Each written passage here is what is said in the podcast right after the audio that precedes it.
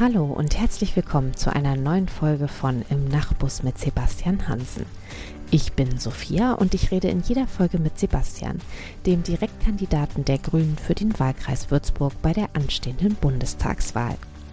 Im Nachtbus sitzen wir übrigens, weil das ein Projekt war, für das sich Sebastian erfolgreich eingesetzt hat.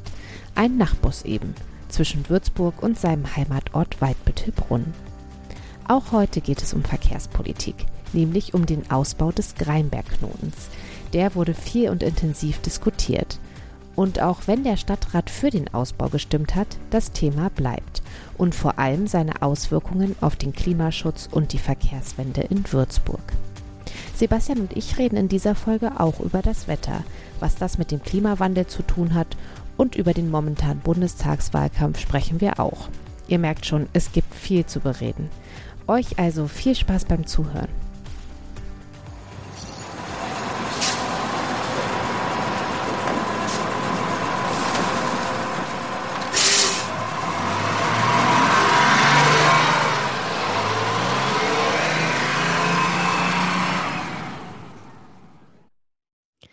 Hallo Sebastian. Hallo Sophia. Wie geht's dir? Ich war heute in München, um Fotos zu machen mit den anderen äh, Kandidatinnen der Grünen Jugend. Es war sehr nett, die alle mal wieder in Präsenz zu sehen, nachdem man sich ja irgendwie nie in Präsenz gesehen hat in den letzten Monaten mit ganz wenigen Ausnahmen. Aber die Deutsche Bahn hat danach wieder so ein bisschen also eigentlich konnte es nichts dafür. Es ging nur darum, dass es so eine Fliegerbombe in Ansbach äh, gab und deswegen war mein Zug wieder verspätet und dies und das. Und deswegen habe ich ewig gebraucht, bis sie hierher kam. Aber sonst ganz gut. War das Wetter in München denn wenigstens besser? Nein, es hat auch geregnet. Wie findest du das Wetter zurzeit? Mm, ich glaube, dass es sich an vielen Stellen zeigt, dass halt diese ganzen Starkregenereignisse, die wir jetzt in sehr häufiger Häufung sehen, äh, da, dazu führen, dass diese Schäden mehr werden, die wir da äh, haben. Und es gab jetzt auch in den letzten Tagen wieder sehr klare äh, Publikationen und Wortmeldungen von Wissenschaftlerinnen, die klar sagen, dass äh, diese ganzen Starkregenereignisse, dass die verstärkt auftreten, dass dieses verstärkte Auftreten auf den Klimawandel zurückzuführen ist. Ansonsten wäre es natürlich schöner, wenn wir das alles nicht hätten. Weil da hat man sehr viel Ärger mit und es ist natürlich nicht schön, wenn ein Keller voll läuft. Das hatten wir im Büro jetzt ja auch. Da war es eher ein technischer Mehrfach Defekt. ja. Da war es eher ein technischer Defekt am Abfluss, der das verursacht hat. Aber trotzdem äh, ist es natürlich unschön, wenn Keller einfach voll laufen. Ja, und vor allem, also ich habe äh, vorhin noch gelesen, in Knetzgau wurde sogar extra äh, gewarnt, offiziell ähm, hier bitte Keller leer räumen, weil äh, die Gefahr einfach so groß ist wegen voll laufenden Kellern. Und ich, ich finde es, äh, also persönlich habe ich so ein bisschen das Gefühl oder ich finde es bedenklich, alle haben so Sorge vor Hitzewellen, aber diese Starkregenereignisse ja. sind eben ähm, auch sehr gefährlich und werden halt auch häufiger. Also nicht, es gibt nicht nur diese extreme Hitze, sondern auch diese extremen Niederschläge. Es gibt beides am Ende. Extreme Hitze führt ja dazu, dass die Luft deutlich heißer ist. Das heißt, also logischerweise, und das heißt, wärmere Luft kann äh, deutlich mehr Wasser aufnehmen, weil der, weil es halt mehr Kapazität dazu hat. Und wo, wenn die wärmere Luft mehr Wasser aufnehmen kann, dann stehen natürlich größere Hitzewolken, äh, ja, größere Wolken, Gewitterwolken und die regnen sich dann schneller auch mal ab und dann hat man halt einen großen Niederschlag und einen größeren Niederschlag als ähm, das ja das gedacht war oder dass es als früher mal war und das ist halt auch ein, ein Punkt, den man berücksichtigen muss.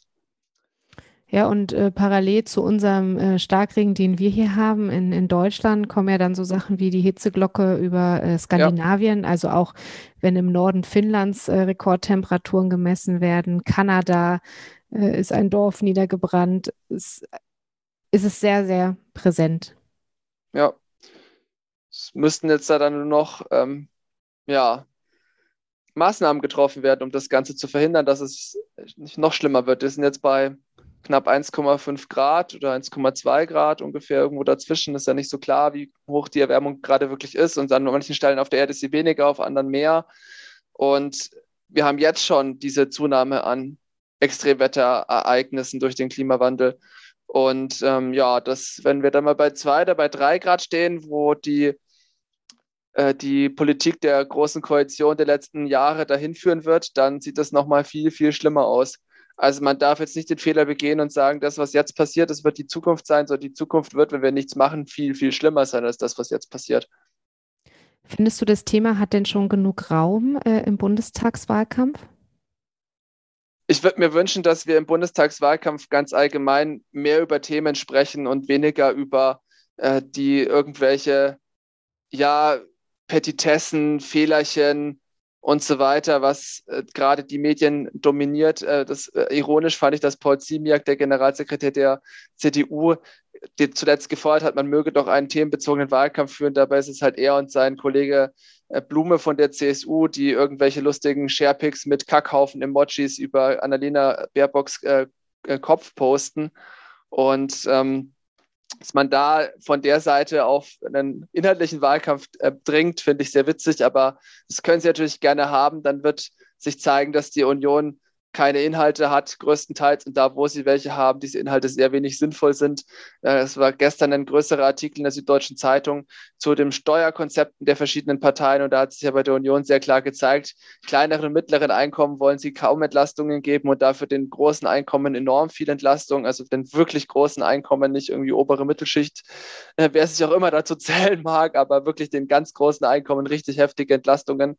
Und unser oder das Steuerkonzept zum Beispiel sagt da ganz klar, wir wollen die kleinen und mittleren Einkommen entlasten, aber äh, starke Schultern müssen mehr tragen. Und dann kommt bei uns ein Plus heraus, im, unterm Strich, dass wir dann investieren können in, äh, ja, in, in, in äh, den, die, den Aufbau der Infrastruktur, in Daseinsvorsorge. Und bei der CDU kommt halt ein richtig fettes Minus raus. Und wenn wir über solche äh, Inhalte mal mehr reden würden, das würde mir sehr gefallen. Es gibt natürlich ein ganz klares Interesse von eben solchen Gruppen, äh, die mit dem Status quo, mit dem fossilen äh, Stillstand, den wir jetzt haben, sehr zufrieden sind, die verhindern wollen, dass man eben darüber spricht, wie sich das verändern könnte. Denen gefällt so eine inhaltliche Debatte natürlich überhaupt nicht. Aber das muss man eben schauen, dass wir jetzt dazu kommen, dass wir diese Inhalte mehr in den Vordergrund stellen. Das heißt, wenn ich das jetzt ähm, richtig äh, verstanden habe, findest du, ist in Ordnung. Also du hast ja jetzt zum Beispiel angespielt auf äh, das Buch von Annalena Baerbock und die, die Vorwürfe, die es dazu gab. Das heißt, du findest es richtig, ähm, auf diesen Fehler hinzuweisen, auch darüber zu reden, aber dass wir jetzt eben wieder dann mehr über die Inhalte reden, die diesen Wahlkampf bestimmen sollten. Annalena hat es ja selber gesagt, Kritik muss man ernst nehmen, auch solche Kritik, das ist ganz logisch und das machen wir in der Partei auch. Aber es ist halt nichts was in irgendeiner Art und Weise äh, die diese Größe hat, zu der es gemacht wurde. Es geht darum, wie wir in den nächsten zehn Jahren dieses Land gestalten, weil jetzt fangen wir damit an in der kommenden Legislatur und jetzt wird der Grundstein für die nächsten zehn Jahre gelegt. Darum geht es bei der Wahl und nicht um irgendwelche Sätze in Annalena Baerbocks Buch oder was vollkommen abstruses äh, mit ihrer Promotion, äh, dass sie die abgebrochen hat. Ja, natürlich, es kann mal passieren, dass ein Studium scheitert. Das kommt vor. Und solche abstrusen Dinge werden dann wieder breitgetreten, weil man eben genau diese Debatte über die Zukunft dieses Landes verhindern möchte. Und das, das äh, werden wir in den nächsten Wochen, denke ich, uns nicht mehr gefallen lassen, sondern ganz klar die Inhalte in den Vordergrund stellen. Mich erinnert das vom Stil her ähm, teilweise schon sehr an, an ähm, den Wahlkampf, äh, wie er auch in den USA geführt wurde, auch damals schon, ähm, als Barack Obama angetreten ist, wo angezweifelt wurde, ob er denn überhaupt US-Amerikaner ist. Und diese Angriffe, die ja doch dann teilweise auf Annalena Baerbock äh, stattfinden, auch als sie dann offiziell äh, verkündet hat, dass sie kandidiert als äh, Kanzlerin, äh, Kanzlerin, Kandidatin, dass auf einmal äh, Nacktfotos vermeintliche auftauchen, das ist halt äh, fernab ähm, jeglicher inhaltlichen Auseinandersetzung, die man führen, die man führen soll und muss, aber das ist ja kein inhaltlicher Wahlkampf. Ja, also die, die Taktik ist im Endeffekt äh, gut beschrieben worden von Steve Bannon, dem Berater von Donald Trump, der sie auch erfunden hat, und heißt Flood the Zone with Shit. So viel Müll, Dreck, Scheiße in den Wahlkampf kippen, dass nur noch darüber geredet wird und nicht über die wirklich wichtigen Dinge. Und das ist eine Strategie, die die Demokratie zersetzt, weil in der Demokratie es darum gehen muss, wer hat welche Konzepte und dann wird, muss es darum gehen, welche Konzepte bekommen eine Mehrheit.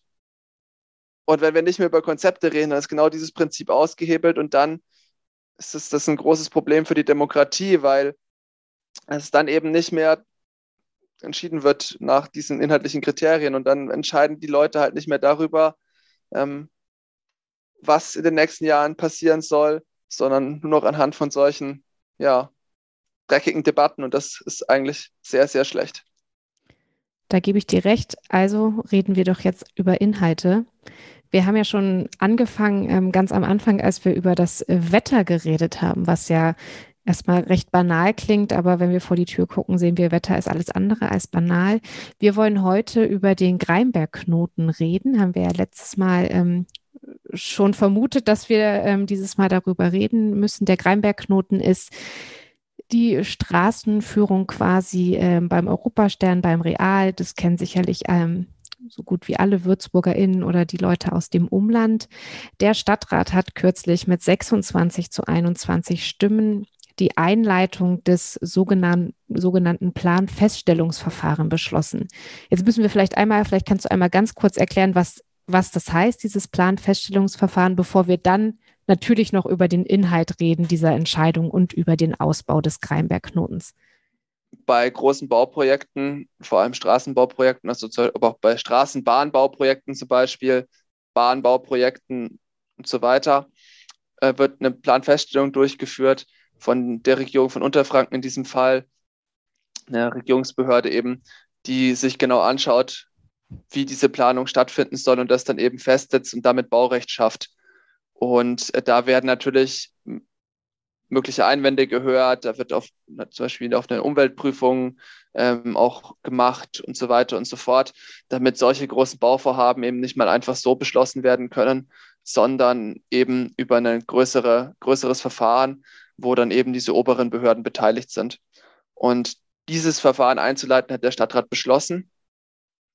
Und ähm, damit halt im Endeffekt den Anstoß zu diesen Planungen gegeben, dass der Greinbergknoten, der ja derzeit eben die Verteilerebene sozusagen ist von der B19, die von Süden vom Stadtring kommt und von Norden von Estenfeld kommt und von der A7, äh, ja, A7 kommt und äh, der B8, die von Osten und Westen jeweils kommt aus der Stadt, äh, von Westen beziehungsweise von Osten auch aus Richtung Kitzingen. Da ist der Greinbergknoten sozusagen die Verteilerebene und der Greinbergknoten ermöglicht es und so wurde es auch geplant. Das Ganze wurde mal in den 60er, 70er Jahren als Stadtautobahn geplant.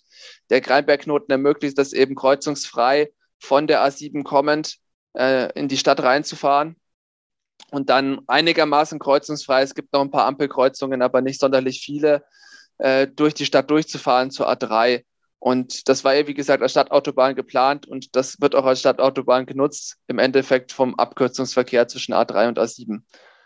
Und das führt natürlich zu Stau an dieser Stelle, weil es sind 56.000 ähm, EinpendlerInnen ungefähr pro Tag, beziehungsweise halt Fahrzeuge, die da durchfahren. Das sind eben nicht nur EinpendlerInnen, das sind eben auch die, der Durchgangsverkehr, die da reinkommen von Norden.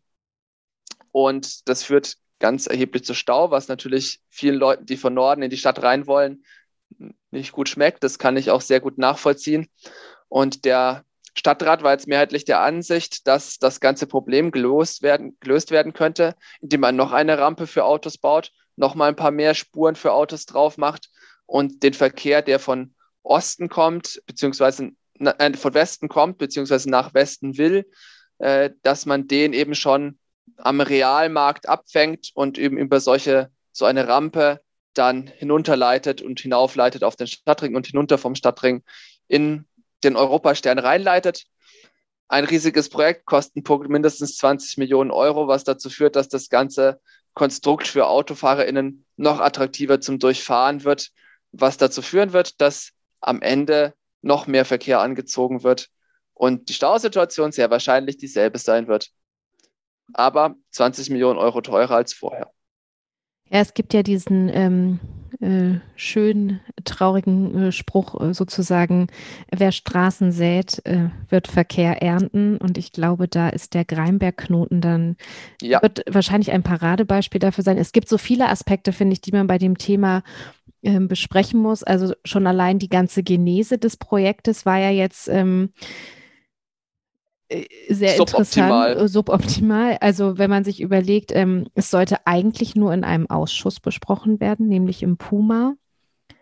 also am Stadt, also nicht im kompletten Stadtrat mit allen Mitgliedern, sondern eben erstmal nur im Puma. Oh, also das ganze Verfahren sollte wirklich am Stadtrat vorbeigeführt werden. Das ist auch durchaus zulässig, äh, rein rechtlich, aber tatsächlich politisch sehr unklug, wenn es um so ein großes Projekt geht. Und in dem Ausschuss, dem Planungsausschuss, wurden die ganzen Unterlagen auch nicht vollständig vorgelegt. Ich bin jetzt natürlich kein Mitglied des Stadtrats und äh, bin da nicht so tief drin, dass ich jetzt diese, jede einzelne Unterlage kenne, aber wir tauschen uns ja sehr gut aus mit den anderen Mitgliedern des Stadtrats, die für die Grünen da drin sitzen und denen wurden einfach diese Unterlagen nicht vorgelegt, die sie gebraucht hätten, um über dieses Projekt sinnvoll entscheiden zu können. Und gleichzeitig ist es halt ein Projekt, was von der Straßenbauverwaltung jetzt eben sehr stark vorangetrieben wird weil natürlich die, also das ist jetzt eine Hypothese, die ich in den Raum stelle, aber ich glaube, dass es da schon was dran sein könnte, weil es natürlich möglicherweise mit einer grünen Regierungsbeteiligung nach der Wahl schwieriger werden könnte, solche Projekte überhaupt noch durchsetzen zu können. Weil das ist natürlich so, dass es für so ein Projekt Fördergelder vom Bund braucht, natürlich auch vom Freistaat braucht, aber von beiden braucht, um dieses Projekt umsetzen zu können, weil 20 Millionen Euro stemmt der Stadtrat halt, die, die Stadt halt nicht mal so aus der Portokasse. Das funktioniert nicht. Und hm? ja. Ja, und jetzt war es ja unter anderem äh, den Grünen zu, zu verdanken, dass das Thema immerhin dann nochmal im Stadtrat diskutiert genau. wurde. Das war auch sehr wichtig, dass man diese Debatte geführt hat. Ich weiß gar nicht, wo man jetzt anfangen soll bei den ganzen miesen Dingen, die da gesagt wurden. Vielleicht mal bei der SPD. Normalerweise haben ja die Parteien, die im Bündnis Verkehrswende jetzt organisiert sind, eine Mehrheit im Stadtrat.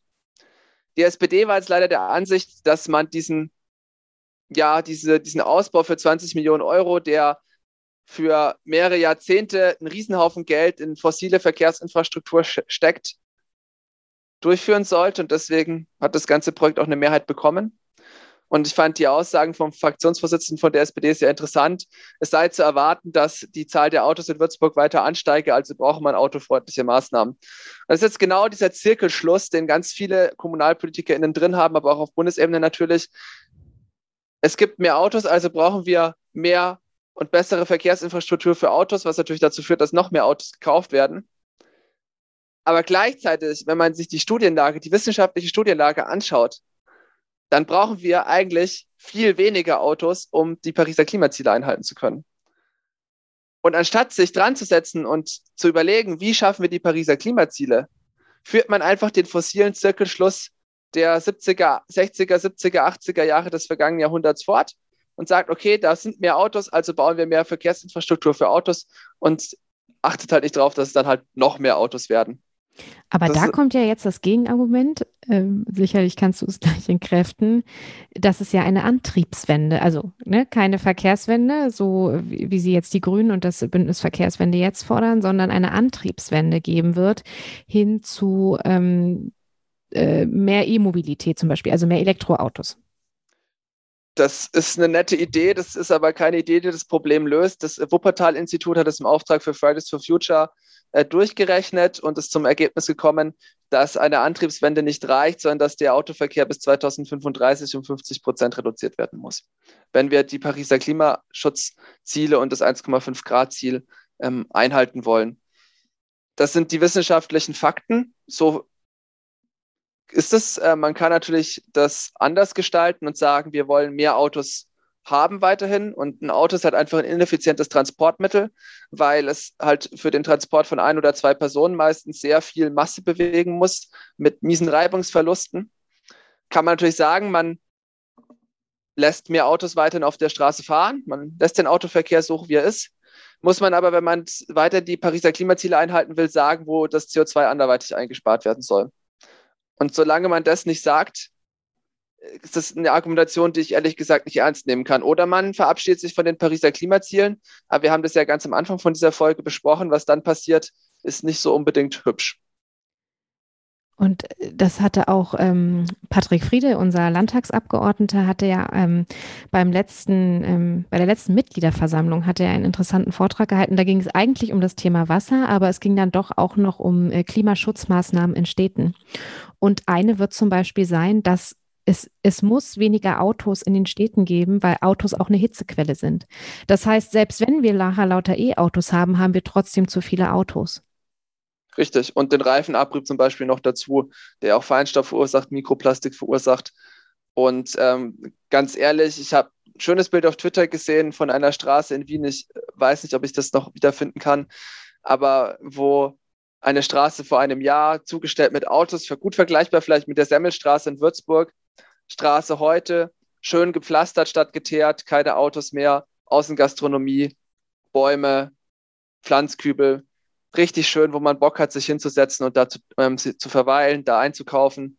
Wenn man das vergleicht, ist eigentlich klar, was die bessere Lösung ist, gerade zum Beispiel auch um den Konsum und den Handel in den Städten wieder anzutreiben nach der Corona-Pandemie. Und da jetzt auf so ein fossiles Projekt zu setzen, das ist halt einfach, ja, falsch, weil es vor allem eben auch gute Alternativen gibt. Ein Argument von der SPD ähm, wir müssen ja nun mal über sie auch äh, reden, weil sie da so ein bisschen auch das Zünglein an der Waage sind. Richtig, ähm, wird die SPD anders abgestimmt, wird die Abstimmung zu Ungunsten des Projekts aus. Und sie sind halt Mitglied des Bündnis Verkehrswende, also genau. des Bündnisses Verkehrswende jetzt. So, deswegen ähm, ist das natürlich sehr interessant, da auf ihr Abstimmungsverhalten zu gucken. Ein Argument auf jeden Fall der Fraktion, was ja auch nochmal ein Unterschied ist zwischen äh, Fraktion und der äh, Partei in Würzburg an sich. Aber die Fraktion hat auf jeden Fall gesagt, warum sie dafür gestimmt hat, war auch, ähm, wie äh, zum Beispiel ÖPNV und Radverkehr behandelt werden soll beim Ausbau des ähm, Greinbergknotens und dass sie da Fortschritte sehen und deswegen dem auch guten Gewissens zustimmen können. Also Sie führen ja da zwei Dinge an. Das eine ist die Radbrücke, die dort an der Stelle geplant ist. Diese Radbrücke ist völlig unabhängig davon geplant, äh, was dort an Autoinfrastruktur neu gebaut wird. Das hat damit gar nichts zu tun. Und das zweite Argument ist, dass die Planer aus dem Tiefbauamt eine Straßenbahntrasse mit reingebastelt haben in ihre, äh, ihren Planungsvorschlag. Diese Straßenbahntrasse war allerdings sehr schlecht reingebastelt. Das hat so ein bisschen an Paint erinnert. Einfach mal eine Trasse reingeklebt. Da war halt sehr wenig berechnet, sowas wie Kurvenradien und solche Geschichten, die man halt braucht, um eine Freiheitstrasse reinzumachen. Das ist aber, das ist das eine Argument. Das andere Argument, also das ist eine, ja, dass einfach das, diese Verbesserungen halt eher so mittlere, also mittelgute Verbesserungen waren, wenn überhaupt. Das andere Argument ist, das ist das viel Wichtigere, dass diese Planung, die sie jetzt gemacht haben von Seiten des Baureferats, die Planung der Nordstraßenbahn eigentlich total konterkariert, weil sie haben eine Freihaltetrasse reingeschrieben. Die, die den Autoverkehr am wenigsten beeinträchtigt. Es gibt aber zurzeit eine Planung, die drei Trassen in den Würzburger Norden für eine Nordstraßenbahn vorsieht. Und die kann man eigentlich nicht über eine Trasse abwickeln. Die muss sich eigentlich schon an der Schweinfurter Straße aufteilen.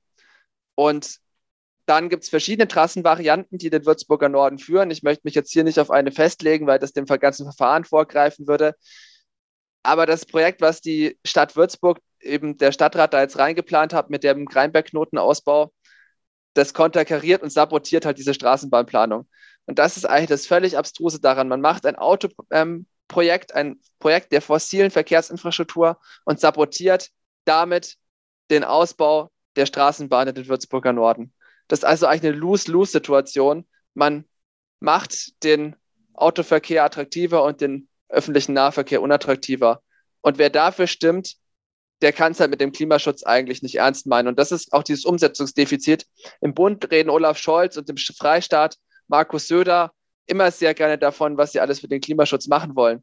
Aber wenn es halt vor Ort darum geht, wirklich was zu tun, was den Klimaschutz voranbringen würde, dann machen sowohl SPD als auch CSU Maßnahmen und Entscheidungen, treffen diese Entscheidungen, die halt aus dem letzten Jahrhundert stammen könnten. Was den äh, Straßenbahnausbau angeht, ist ja auch interessant und was ja die These auch ähm, nährt, dass hier jetzt mit äh, unnötiger Schnelligkeit vorangegangen wurde bei dem Thema, dass zum Beispiel der Antrag von Sebastian Roth ähm, von den Linken, der gesagt hat, ähm, lasst uns das lieber vertagen, bis wir eben so eine Machbarkeitsstudie äh, haben für diese Straßenbahnlinien, ist abgelehnt worden. Ja, weil man das jetzt noch schnell vor der Bundestagswahl durchdrücken möchte.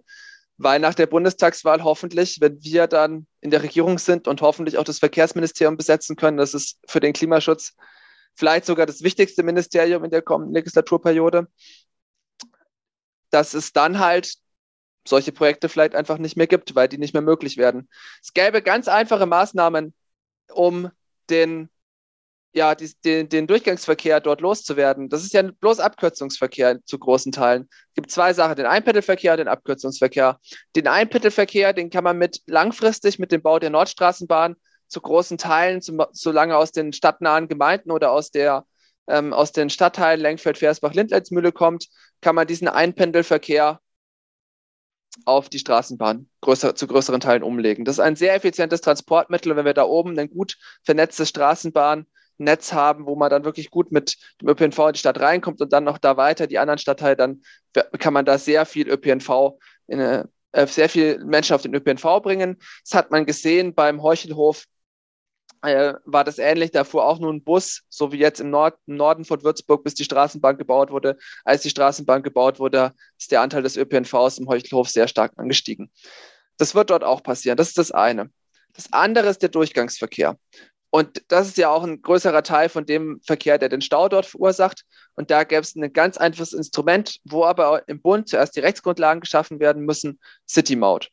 Man könnte ganz klar sagen, alle, die dort nur durchfahren, die kein Anliegen in der Stadt haben, die nicht kein Kennzeichen aus äh, Würzburg, zum Beispiel Würzburg, Kitzingen, Schweinfurt oder Main-Spessart haben und die keinen Arbeitsplatz in der Stadt oder eben ein Anliegen in der Stadt haben, die ja nur durchfahren wollen, die zahlen City-Maut.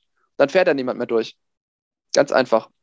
Weil es dann billiger ist, auf der Autobahn zu bleiben und nicht abzukürzen. Und dann sparen wir uns da einfach einen größeren Teil der Fahrzeuge und dann ist diese Anlage, die es dort gibt, für den Einpendelverkehr, den es zurzeit noch gibt, völlig ausreichend. Es wäre ein total einfaches Instrument, es würde der Stadt äh, Würzburg Geld einbringen, anstatt 20 Millionen Euro zu kosten und es würde dem Klimaschutz was bringen. Ich habe ja an dem Abend, als das äh, die Beratung oder die Diskussion ging ja über Stunden, ich habe sehr mitgefiebert, ähm, auch wenn die Befürchtung natürlich von Anfang an da war, wie die Entscheidung ausgehen könnte. Und jetzt ist sie so gekommen. Ich war sehr entmutigt hinterher und sehr geknickt. Ähm, ist denn jetzt schon aller Tage Abend? Was meinst du, was den Greinbergknoten angeht? Auf keinen Fall. Es gibt im Endeffekt zwei oder drei Möglichkeiten, das Projekt zu Fall zu bringen. Eins ist natürlich ein Bürgerinnenbegehren und einen folgenden Bürgerinnenentscheid. Ob es den geben wird, das muss man sehen. Das weiß ich jetzt an der Stelle nicht. Das ist auch, ich bin ja auch im Landkreis politisch, kommunalpolitisch aktiv, ist dann eher nicht meine Aufgabe, ähm, sowas herbeizuführen. Aber wenn es kommen sollte, dann werde ich das natürlich sehr stark unterstützen. Und das andere ist auf Bundesebene die Dinge anders zu gestalten. Ich habe gesagt, es braucht sehr viel Fördergeld, damit es gestemmt werden kann. Ich möchte einen Satz noch dazu sagen, das habe ich vorhin vergessen. Ich finde es total interessant. Letzten Herbst, als es um die Haushaltsdebatte für dieses Jahr ging, da wurde vom Kämmerer Scheller immer angeführt, ah, wir haben kein Geld, wir haben kein Geld, wir müssen bei den Rücklagen, die wir gebildet haben, um mal eine Straßenbahn in Zugland zu finanzieren, kürzen. Jetzt ballert man 20 Millionen Euro. Aus, gut, da kommen ein paar Fördermittel drauf. Das ist dann vielleicht nicht mehr 20 Millionen, aber immer noch wahrscheinlich 10 Millionen Euro für die Stadt, wenn man den Kostensteigerungsfaktor draufrechnet, werden bleiben. Jetzt ballert man ohne Not 10 Millionen Euro in so ein Projekt rein, aber im Dezember oder November sagt man, man hat kein Geld äh, und muss deswegen bei der Straßenbahnrücklage kürzen. Das zeigt halt die Prioritätensetzung beim Herrn Scheller. Der Herr Scheller ist Stadtkämmerer, ist ein politischer Beamter, also ein Beamter, der vom Stadtrat gewählt wird das ist natürlich was, was man vielleicht in Zukunft mal beachten sollte. Und äh, wir zurück zum, zum Bundespolitischen. Das ist natürlich ganz klar, dass es möglicherweise nach der nächsten Bundestagswahl dazu kommt, dass solche Projekte einfach nicht mehr gefördert werden. Das wäre ganz günstig. Wir müssen auch Geld einsparen, gerade im Verkehrsbereich, weil wir das Geld, was wir ähm, haben für Sachen wie Eisenbahnreaktivierungen, Straßenbahnförderung und so weiter brauchen. Das Geld muss irgendwo herkommen. Ich bin dafür, dass wir es bei fossilen Projekten einsparen. So ein Projekt ist ein ganz gutes, ganz gutes Projekt, um was einzusparen, wenn man es einfach nicht braucht. Und das andere ist natürlich, dass solche Instrumente wie die City-Maut hoffentlich nach der Bundestagswahl rechtlich möglich werden und die Kommunen das dann durchführen können. Und wenn sich die Rahmenbedingungen eben ändern, die vom Bund kommen und dafür ist die Bundestagswahl da, dann können wir es eben schaffen, dass wir erstens den Stau relativ zeitnah und ohne 20 Millionen Euro zu investieren dort beseitigen und zweitens den Leuten, die dort wohnen, das ist ja dann auch eine, eine Reduktion von Lärm- und Abgasbelästigung, wenn der Stau reduziert wird, also erstens da ein besseres Leben verschaffen und zweitens den Leuten, die da wohnen, mittelfristig auch mit einem Straßenbahnanschluss, der dann deutlich einfacher möglich wird, wenn man ihn nicht durch dieses Projekt verbaut, im wahrsten Sinne des Wortes, einen guten öffentlichen Nahverkehr auch noch schaffen. Und das ist eine viel bessere und klimaschützende Entwicklung als das, was der Stadtrat jetzt eben leider auch mit den Stimmen der SPD beschlossen hat. Wir schauen weiter, was passiert in Sachen Kreinbergknoten und Kommunalpolitik. Welches Thema wünschst du dir denn für die nächste Folge? Es wäre wieder Innenpolitik dran. Es wäre wieder Innenpolitik dran. Wir könnten mal über Racial Profiling reden. Das ist, denke ich, ein interessantes Thema und kein wirklich schönes Thema, aber ein interessantes Thema und was man dagegen machen könnte. Ähm, ich denke, das wäre für die nächste Folge Innenpolitik ein gutes Thema, oder? Finde ich auch, machen wir. Und äh, schöne Themen sind halt, ist, ist schwierig, aber das, ähm, man muss auch über unschöne Sachen reden, weil sie wichtig sind. Du hattest mich noch gebeten, einen Termin nochmal zu nennen, und zwar am 27. Juli um 19 Uhr, wahrscheinlich am Platz vor dem Felix-Fechenbach-Haus. Das können wir aber in den Shownotes dann natürlich nochmal genau verlinken. Findet eine Veranstaltung Stadt, wo auch wahrscheinlich, also wo aller Wahrscheinlichkeit nach äh, der Greinberg-Knoten Thema sein genau. wird. Es ist eine Veranstaltung, die heißt Triff Sebastian Hansen. Also man kann dich treffen in echt, nicht nur Genau, virtuell. beim Stadtteilgespräch in Grombühl und da eben Grombühl sehr stark betroffen von dieser Planung ist. Es geht da um den Greinberg-Knoten im Endeffekt bei diesem Gespräch sehr wahrscheinlich. Genau, da wer mitdiskutieren möchte, wer noch mal ein bisschen tieferen Einblick haben will, sehr gerne eingeladen, zu dieser Veranstaltung zu kommen. Genau, ich wünsche dir, dass sehr, sehr viele Leute kommen und wir verlinken natürlich alle weiteren Infos. Das Thema für die nächste Folge haben wir auch besprochen. Dann würde ich sagen, vielen Dank für heute und vielen Dank dir. Einen schönen Abend noch. Dir auch. Tschüss.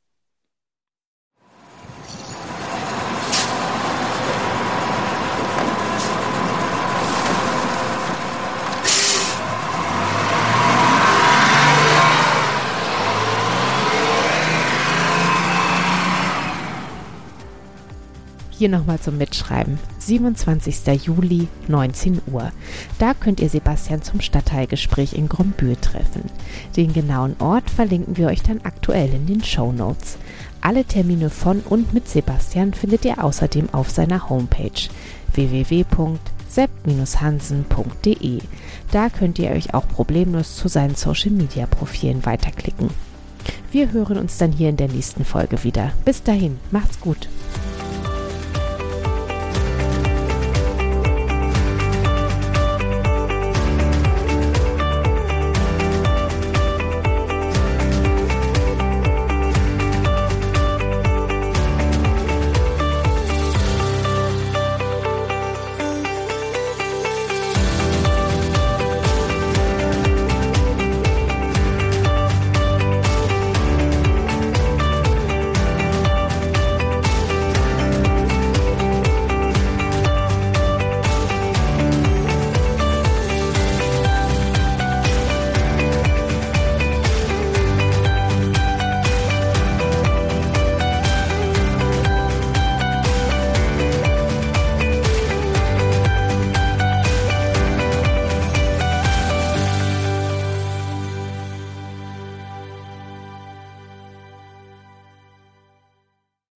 Produktion von Mimimi Media.